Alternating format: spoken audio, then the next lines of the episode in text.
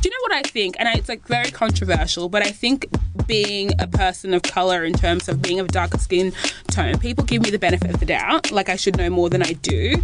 So if I'm in compromising positions, they're going to assume that I, one, didn't know, knew and did it with intention and not malice, and three, I'm going to work towards knowing better. You know? Is that a very 2018 thing? It's like a 2014 to 2018 thing, I reckon. You know? Because even like in 2014 or even 2012, when the whole notion of cultural appropriation came up, and everybody assumed that I had like insight into whether you know something like braids are appropriate or not. Meanwhile, I was in like Malaysia wearing a bindi and like,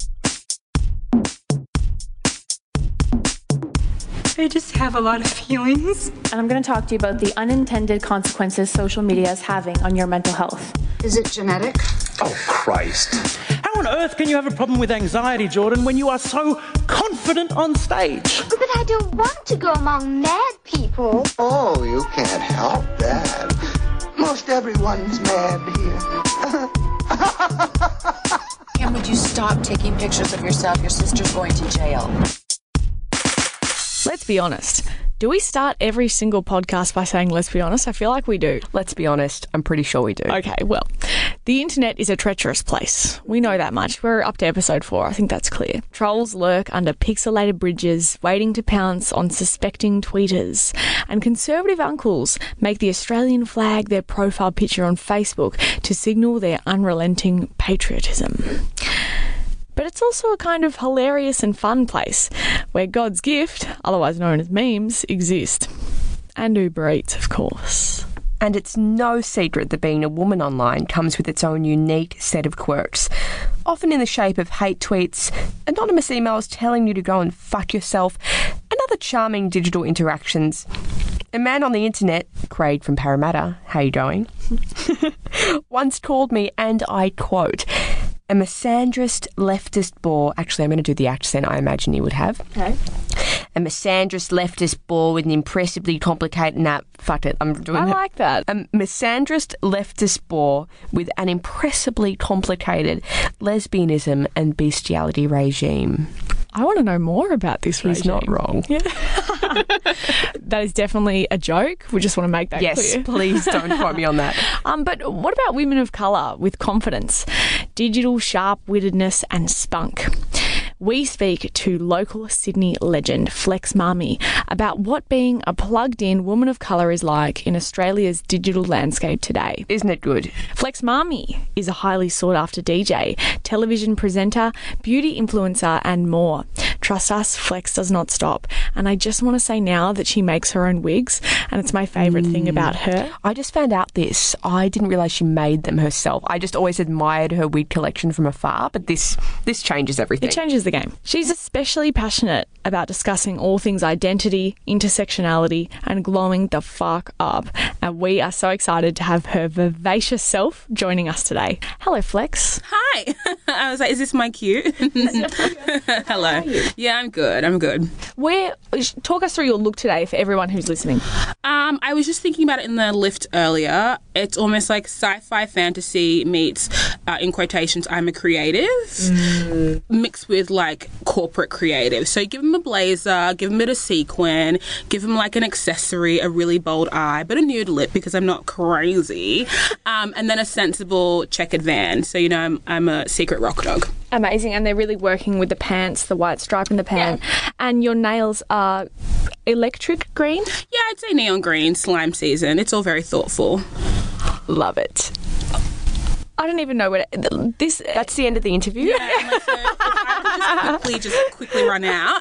That's me done. For people who are listening who don't know who Flex Mami is, could you tell us who you are? Um, I am a DJ, a TV presenter, a writer, a beauty influencer, the internet says, and a person with thoughts. Hopefully, thoughts that we can rummage through.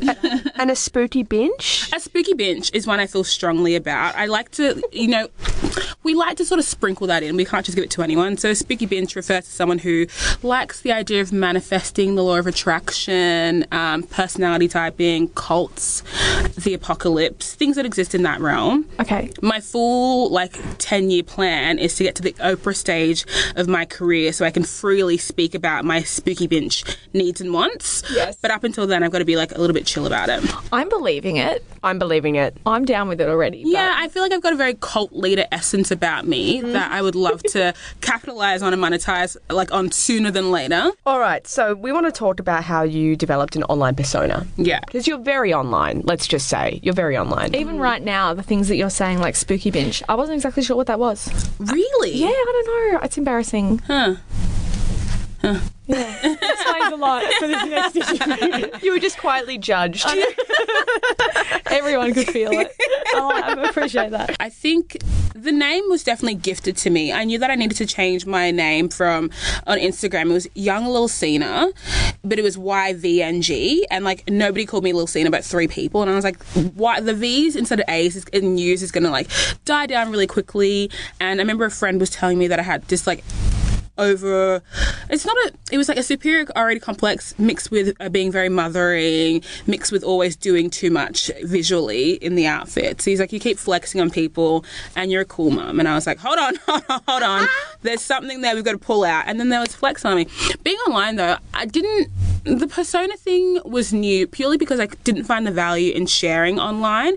I worked in social media for a while, so I guess I drank the Kool Aid in a sense and didn't take it very seriously but I decided very early on that I wanted to make money from being myself, and the way kids make money is being cool on the internet. So I was like, we need to sort of distill me in this fleshy form into um, an online brand personality. So this is a branding exercise. Yeah. Yep. It's a branding exercise, but life is a branding exercise. So, I mean, if you aren't branding yourself, then you're not living. I find that really interesting. I was thinking about this the other day. It's like a com- we we've become com- commodities. Mm, yeah. I don't think it's a neg. I don't think it's necessarily a negative That's thing. I have a lot of power in it because now I can take control of my career because I can create who I am and what I put out online is what people buy, right? But uh, was there a time when when you didn't think of yourself like that? No.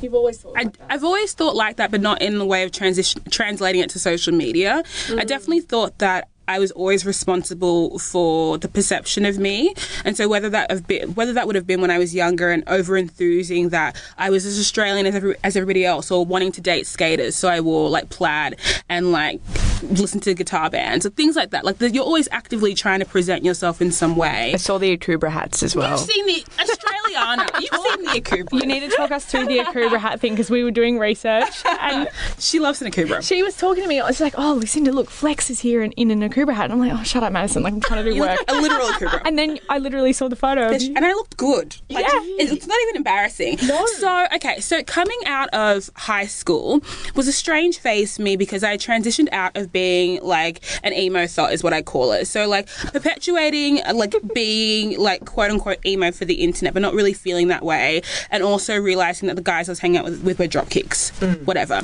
And then I was like, you know what? I really want to be like an adult. I'm 17, I'm graduating. I really want to be an adult. So it's like, I want to have a corporate mum look, like cool mum, but corporate. So it's like, let's wear a heel every day. Let's wear a blazer. Yeah. I Oh my Yeah, let's wear a blazer. Let's start engaging with the world as I would like to be perceived. So I want to be cool. But then I was also like, whoa, whoa, whoa, it's feeling a bit flat.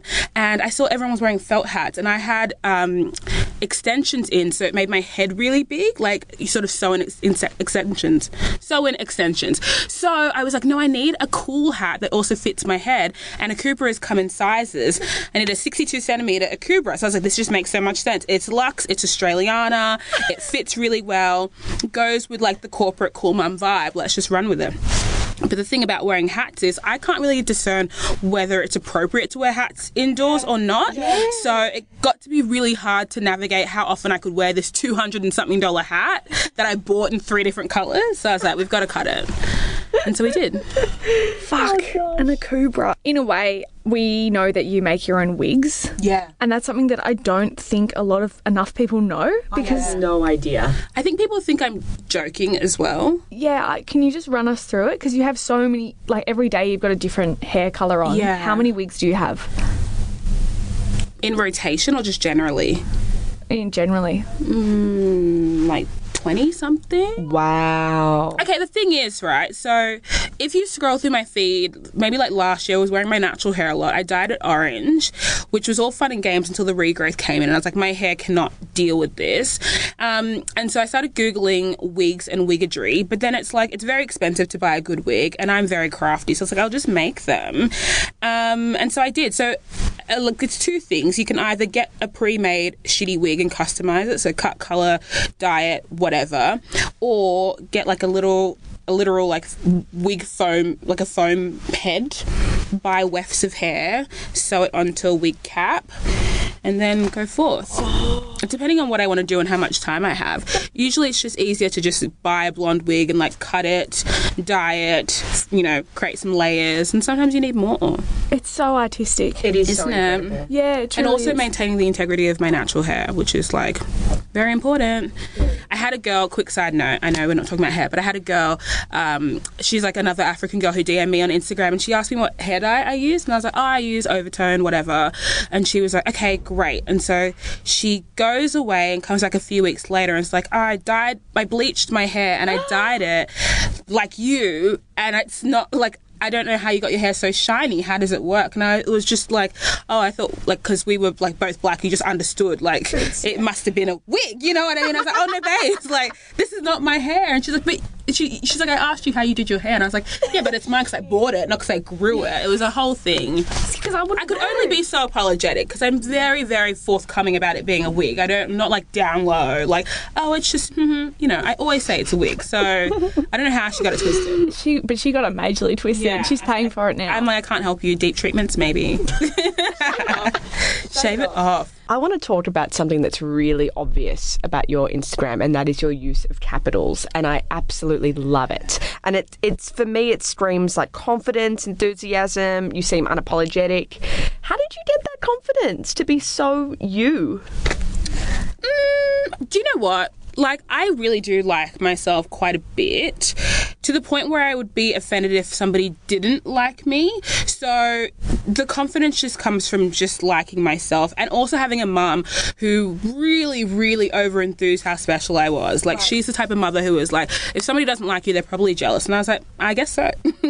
that makes a lot of sense to me. So, yeah, I mean, obviously, I feel like being confident doesn't mean you're void of flaws or insecurities, which I'm also trying to communicate quite a lot.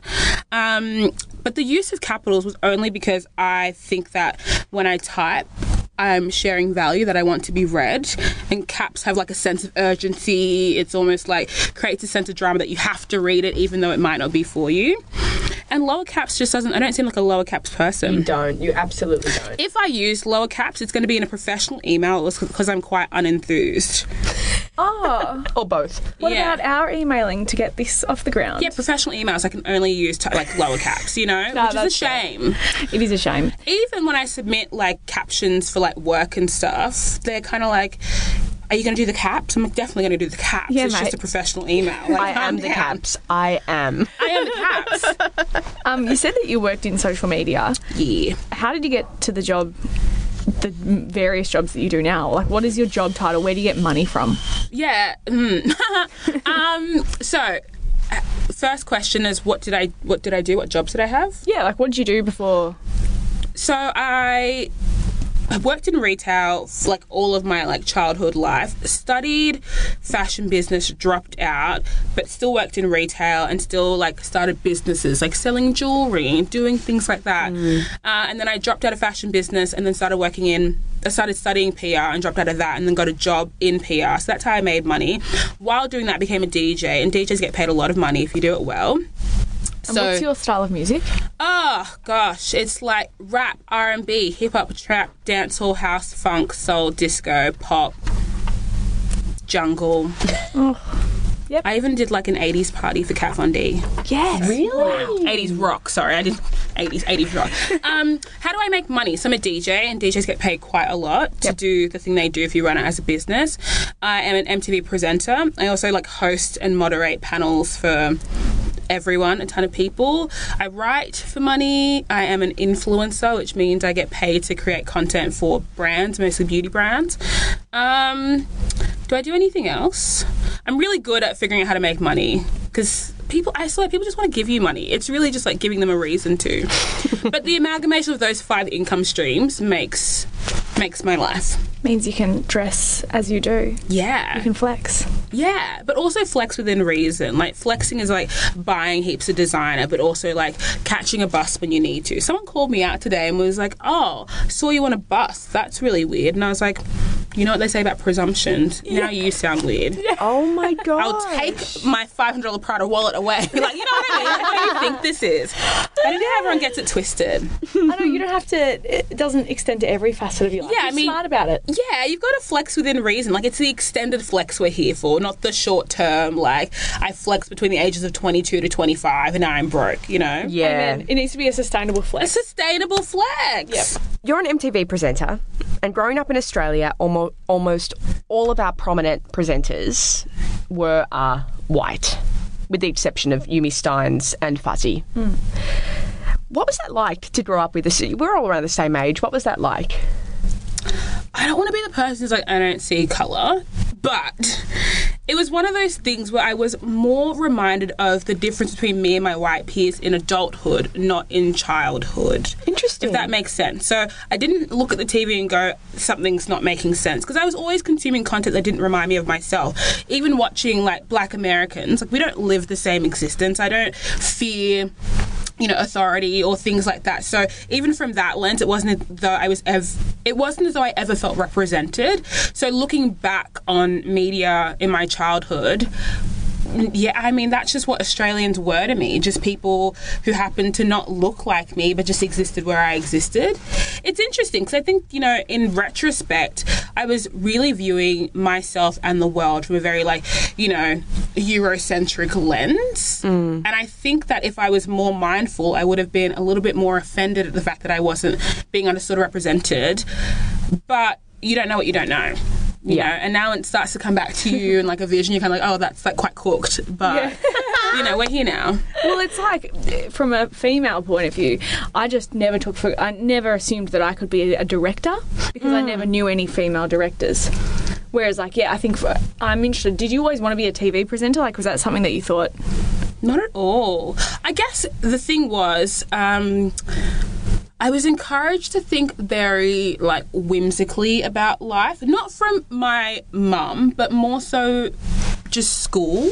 And so I was like, I'll just be a psychologist. I like talking to people. I like, you know, analyzing people. I like catching people up on like their belief systems. But then Yeah. I was like, I don't like studying. So um, that was quite annoying. And then even like studying PR, I was literally watching The Hills one day and I saw Kelly Cutrone. I'm like, she seems like, you know, a really like dominant alpha female. I'd love to be in that position. I was like, but I don't want to work in PR. So the whole notion of being paid to be a creative wasn't something that I thought was feasible when I was younger because nobody did it.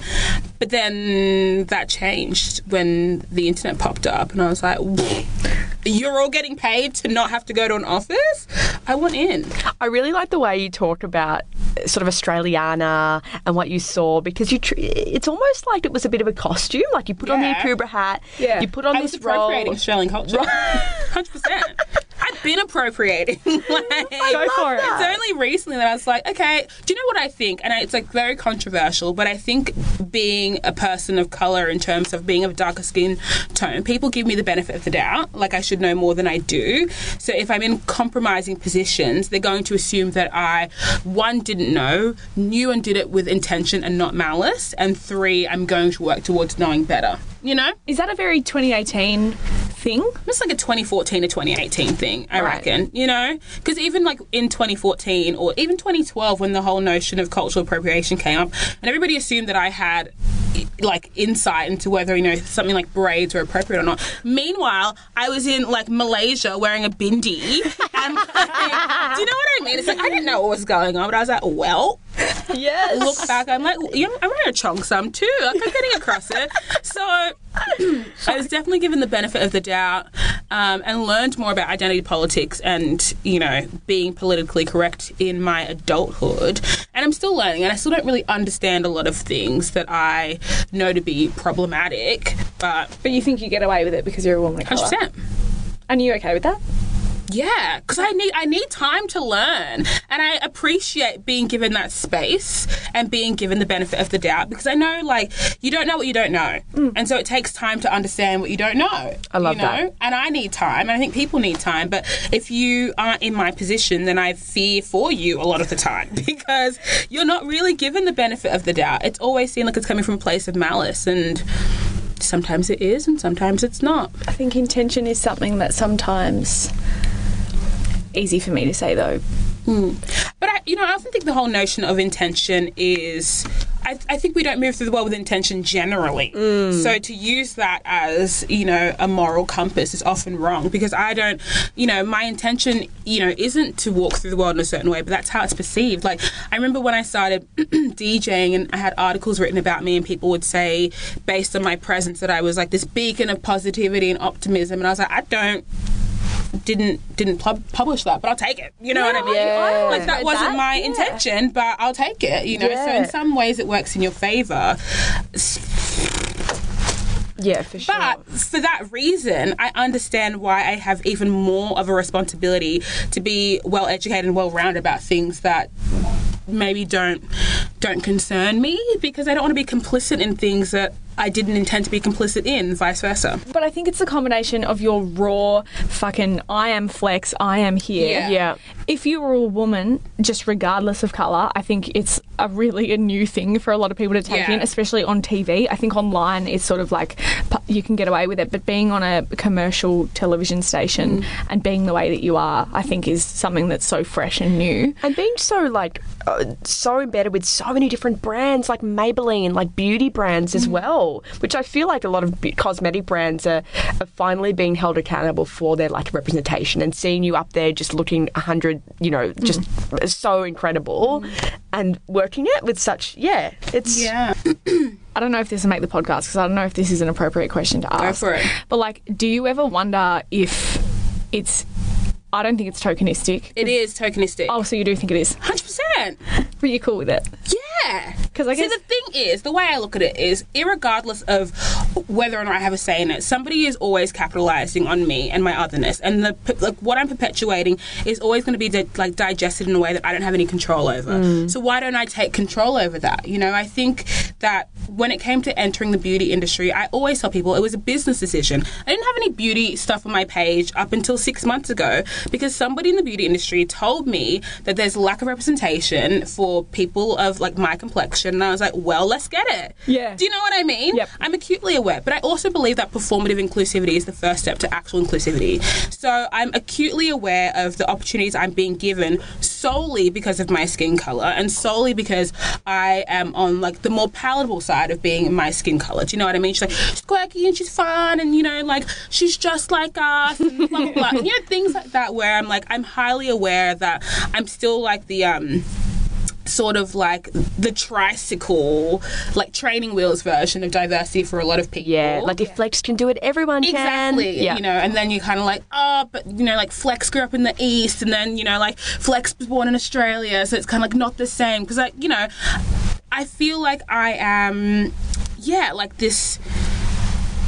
Like I am allowed to have a seat at the table because I sort of tick these boxes that make me not too confronting for a lot of people. Mm, mm. But if I was, if I didn't speak English as well, or if I wasn't as articulate or, or educated or well learned, or if I didn't dress in a certain way that made me a spectacle, then I feel like I'd be harder to digest. Therefore, not able to have access to, to, to these opportunities. But Yeah, even if you weren't as like online in that way as well. it's all tokenistic. It can't not be. You know what I mean? no, it can't yeah. not be. Because there's no way to go, there isn't a way to go about it. There isn't. But I'm appreciative of it. Good timing, you know. It was very oh. trendy to be a girl, a woman, someone identifying as a woman. It's very trendy to be a person of colour. Got to capitalize. Why would you wait? Yeah, I love how you look at things in a business way. Me mm, too. But I want to know, does that ever, do you ever, ever have that feeling of like, oh, I just want to be, I just want to like not go out and have to flex today? But I don't. That's the thing. Like, I definitely um, limit the interactions I have with people, like outside of the internet, because I'm just not prepared for that kind of. Um, like this over hyperbolized interactions. I'm not prepared for them in real life. I don't need to be Yas Queen and like, you're so amazing, you're so unique, you're so this in real life. And do every you get that day. if you- Of course. Yeah. It's so, because I can see through it and Mm. it, the flattery wears off because I'm like, do you think I'm dumb? like, do you not see that I see what you're doing? Like, Yeah. do you not see that your behavior changes based on how you interact with me? I'm not giving that back to you. I wasn't like, yes, like, come on, Lucinda, let's get it, queen. Yeah, yeah, So if you did that to me and didn't do that to another person, I know for a fact you're interpreting or digesting me in a way that's different or completely biased to what you would assume I, I would be like. And it's right. Yeah. And I understand it. People like to connect, especially because I think that. I'm a lot more placid than people would expect me to be. Not because I over enthuse being like uh, an extrovert. They just associate like fun hair and fun whatever with like an obnoxiously like up attitude. But I'm just Yeah. like, I don't have time. Like, Yeah. I really don't owe people like the polite banter and the back and forth and like, you know, I don't need to. I don't need to humor people. Like I and I definitely would have. Like this time last year would have been like, I'm just so happy to be here and like Yeah. everyone's being so accommodating and it's just so nice and like what's everyone talking about? This is great. And then I'm like, whoa, like you're not learning if I become complicit to the behavior you're like using against me. I just need to be like, hey, like we chill. Yeah, I'm not a caricature. I'm not a caricature. And it's so easy to become a caricature of yourself just Mm. because it's like you're perpetuating your brand ideals and like your catchphrases and all these things. But it's like, no. Let's talk about your relationship with colour. Yeah. because I remember watching an MTV style chat Mm. where you spoke about how, like, early on you were a little bit embarrassed by colour, and your mum was the one that was like encouraging you to wear colour. Please. And now Wear you. colour and earrings. Yeah, and now like y- your whole Instagram, your whole persona is so bright and colourful. Mm. So what was that like, reclaiming colour in a sense?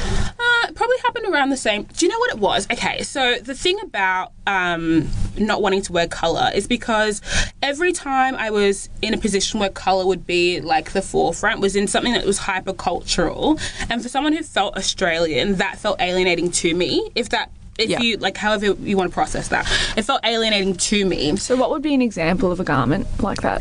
Um, so like something hypercultural, like a hy- Yeah. so just like it would be like let's say a skirt and top that's like pattern print and mm. everything, like all the patterns, all the colors, blue, pinks, yellow, oranges, just like top to bottom, like bright pink lipstick, you know, red shoes, just like everything I would find amazing now. But I think you know it was just like overwhelming. I was like, I don't want to be reminded of this thing because you know, if you can imagine, like people don't necessarily wear a lot of color day to day. At least not when I was growing up. You had a school uniform that was black and white, and then your pop of color wouldn't be like you know a red pen. You know, so I was just like, oh, I'm not into color, sort of thing. But also that was tied into like perpetuating this emo lifestyle that I just wanted to do for like clicks or whatever. So I was like, real emos wouldn't, and so I didn't. You know, but I also found like. uh so I was saying before, like oh, in a different interview, that like the turning point between me between me realizing that like yeah I was Australian but not like not Australian Australian was the fact that when it was Harmony Day in high school, my teacher was like, "What are you gonna wear?" And I was like, "Oh, these new disco pants from American Apparel." And she's like, "No, what are you gonna wear from your culture?" And I was like, "I don't know what you're talking about." And she was like, "No, like you've gotta you've gotta like you know where from where you're really from." And I was Oh like, my "I just don't get it." And before I even knew to be offended, I was just like, "I'm like, what did she say?" it was like this naivety. Mum's like, just wear the thing. And so from then on, I was very, became more aware that even if I would like go out of my way to over enthuse that I liked certain things, people would see what they wanted to. And color was one of those things. Like, even if I was wearing a full black outfit, people would still know that I was, you know, culturally different. They would still be aware that my personality was bubbly. Like, I can't outrun the perception of me based on what I was wearing. So I was like, well, like, fuck it. Then we need to just like, just do what you like, you know? Because I think I was upkeeping a facade, even though I didn't realize for the benefit of people who couldn't realize I was doing it for them. Yeah. This is for you. Like, and then, like, don't no, you don't get it. see? Okay, fine. So then I just had to do what I liked. And what I liked was being the brightest or the most extra person in the room. Yes. And it's done you wonders, right? Hasn't it? Yeah, it really has. Do you have a lot of um, friendships that you've culti- cultivated online? Like, who do you hang out with when you're not working? I hang out with, I try, see, I have a lot of close musician friends that I maintain a virtual relationship with because that's the nature of traveling. But in terms of like my friends, friends, people I call when exciting things happen, high school friends, for sure. Just because I think that I don't doubt you can make very genuine relationships within the industry and space, but I often find that the intersection between like money, clout, social status, and then genuine friendships and boundaries all gets muddled. Mm-hmm. That I'm very hyper aware that I don't want to over enthuse relationships that aren't there purely because like we might be on the same label or we might play the same music. It's just not that serious. And I often find that generally I think that I'm really uh, easy to relate to or with, but I don't, that's not mutual for me. Like, I feel like, yeah, you might see me and get it, but I don't see you or get you. So I don't want you to think that there's a mutual best friendry happening here. It's just not it. So I Yeah. had to make a conscious effort to pull back in every way. Like, not be so available just because I didn't like feeling as though everybody knew me because you don't.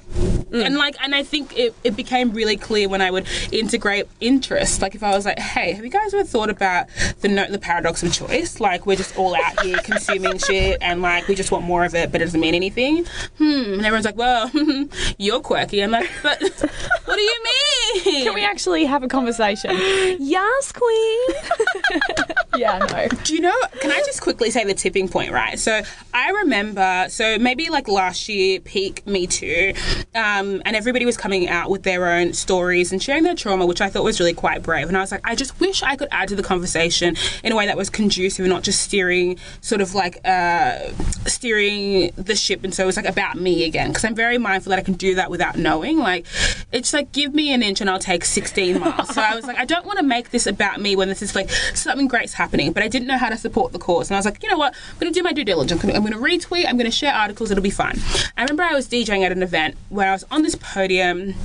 It's like cool corporate event. Was on this podium hanging out, and there was like these three drunk, like beefhead men, maybe like in their forties, came all the way up to this podium. You could imagine, like it's I'm in the center of the room on a podium, not that hard to get to, and I'm very easy to see. So you can see me from any vantage point.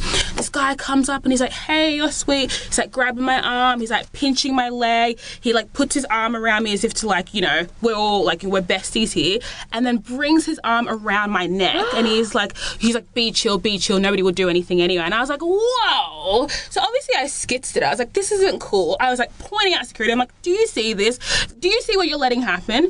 Don't come up now and try and help. Like, don't. I got like this. I've got this. But just so you know, I see you not helping. Yeah. I was like, and this is there's like 200 people here. You can all hear me. I'm like, I see you all seeing this, not doing anything. Like, I don't even care. I could leave right now. Anyway, so I was like, you know what? Now I've got a story to share, and I feel like this is really surprising because I was like, isn't it? I almost willed it into my into existence, right? I was like, oh, this is the so, so power. unfortunate Oprah. It's that power. law of attraction. But I shared the story on my Instagram. and I don't really share. Well, back then I didn't really share a lot. I wasn't really talking about anything, anything remotely even political. And I remember I posted. it, I was like, "Hey, like FYI, like." Sh- Shit things happen. Shit's cooked. Whatever. Details about what happened, how I felt, and the comments. Where'd you get your shoes from? Wow, is that a new wig? I love that one. You look so pretty. What's that highlight? And I was like, Oh my gosh. you really out here. and then I was like, okay, okay. So if people aren't seeing you, not consuming your words when you speak, then you don't have obligation to do anything you don't want to. I feel like that leads really well into the question we asked everyone, mm. which is what do you keep offline? Mmm. Relationships. Yep. Yeah. Yeah. Like I don't or if, if I were to show a partner a boyfriend, I wouldn't specify. I'm really off that. Only because I don't like um because I feel like my space in the industry, I've set standards for myself and exceeded them. Like nobody told me or elevated me in a way that I didn't do for myself. And I would hate to like pass the buck and be like, hey, now you get a say into my life. And I feel like presenting a relationship online does that to people. They feel invested. They feel as though they get to now critique you in a way that they wouldn't have before. Because everyone's been in a relationship. Not everyone's a DJ, not everyone's a TV presenter. Yes. So it's like that boundary is always there, you know? But all of a sudden you're showing your relationship. It's like, oh, I get this. Oh no, I, I look, let me pull up a seat. I know how this works. And I was like, I can't be bothered. It's another conversation opener. Yeah. It's another conversation opener that I don't want to Don't deal with. Yeah. It's not it's not that serious to me. And then also I just feel what else don't I put on? family. Mm. I don't put on family only because I want to be really clear to people that you just don't know me like you think you do. And by showing family or family dynamics, I think people get really excited, like, oh, this is another piece of the pie. I really get her. And I think that I could never do a good job with explaining who I really am. And I don't want to give people too many, like, puzzle pieces to put that together for themselves. Because then you already do it enough and get it wrong all the time. Do you know what's funny you say that? That has me reflecting on how I use social media. And I found that when I was getting more political or writing more about social issues, I'd always put up photos of my brown family members. Mm. And I realised I wasn't doing the same with my white family members. Like it was mm. always, you know, the Sri Lankan aunties. And I was really getting into that. And I was like, oh my God, I'm making myself, I'm trying to get permission from other people to talk about things that matter to me. Yep. So I really madly respect that Yeah. because you're creating really healthy boundaries. And you're so right. People respond to pictures of my brand family because they want to feel like they know me. Yeah. It's so true. Like we get it, we know this dynamic. It's like, but you don't. Not even I know. I, I don't even get it. So you you possibly couldn't get it. You know. Exactly. I don't know what's going on. I don't know what's going on. me. I'm like team question everything. I'm just like, wait. so you're saying that people are going to work for 80% of their lives? and everybody's cool with that. Okay, okay. Wait, so what you're saying is like, I just don't, and but I think that's the greatest part, not getting anything.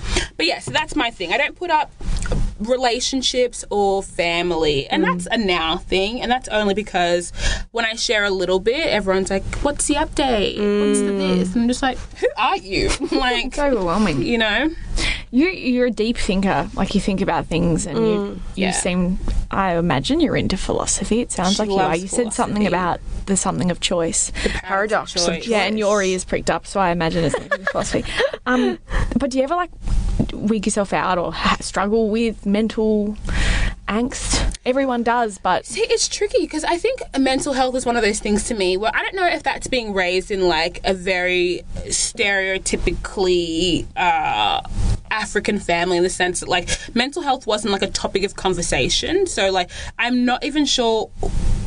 See, it's very interesting. Okay, how do I side note this? I wasn't even sure depression or anxiety was something that my mother understood until I divulged to her that a partner of mine had depression and she was, and I was like, couldn't cope because I was like, I don't get it. Like, I'm just so like literal and lateral and like it, things just are how they are. And if I'm just feeling down, it's because like it's very um stimulus based, you know, things don't happen in here, they happen out there first and I'm affected by it. But she was like, oh, I have depression. And I was like, mum, huh? Mom? what? And like, if you could only, if I'm, I am my mom. Like, but if anything, she's just way more extra and way more everything and committed to the cause. wow. Yeah, I mean, probably not in her. She's uh, 50 now, so she's like in her sensible phase of adulthood. But she was the type of where like heels to the grocery store time. But I was like, you with depression. How? And it sort of like opened up my mind that like not even I really understand. I feel like I'm a suppressor by nature, so even if I did, I'd be like, mm, not for me. Not not for Mm, flex. no, no, no, no, no, I don't want. I don't want to deal with this This isn't going to work with my schedule. already too many things I don't get, and I just this is not another thing that I need to deal with, you know. And I think for me personally, it's much easier for me to navigate the world thinking that the way I see it is stimulus based. I don't like because I trust my reality so much that if my reality was now to be flawed, I'd be so cooked.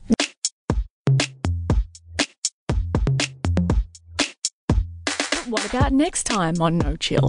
Well, we'll be chatting to somebody who specialises in depression memes. Yes, that's right. Her name is Carolyn Duchesne. She's wild. So stay tuned because it's dropping next week. If you know somebody who could really take a no chill pill, tell them they can find us by searching for No Chill on iTunes. And if you listen to this and wonder what we look like, or want to know what we eat for breakfast via our Insta stories, I just want to note we don't actually put our breakfast on I Insta know we stories. really don't, but we will from from now. Sure, We will from now. you can follow us on Instagram. Lucinda is at Frooms, and that's triple O. Yep. God, emergency. Mm. And I am at Madison R. Griffiths. And if you liked this podcast, or if you're one of our enemies. We do have some, don't we? I was going to say, actually, I don't think we do. I, I, I Okay. reckon I do. Reckon from you. Parramatta, how you going? and you thought this recording was really embarrassing and worth bitching about in your group chat, you got something out of it. So please give us five stars on iTunes anyway, would you? And as always, don't keep calm, but do carry on. Goodbye. Um, yeah, it's it's weird.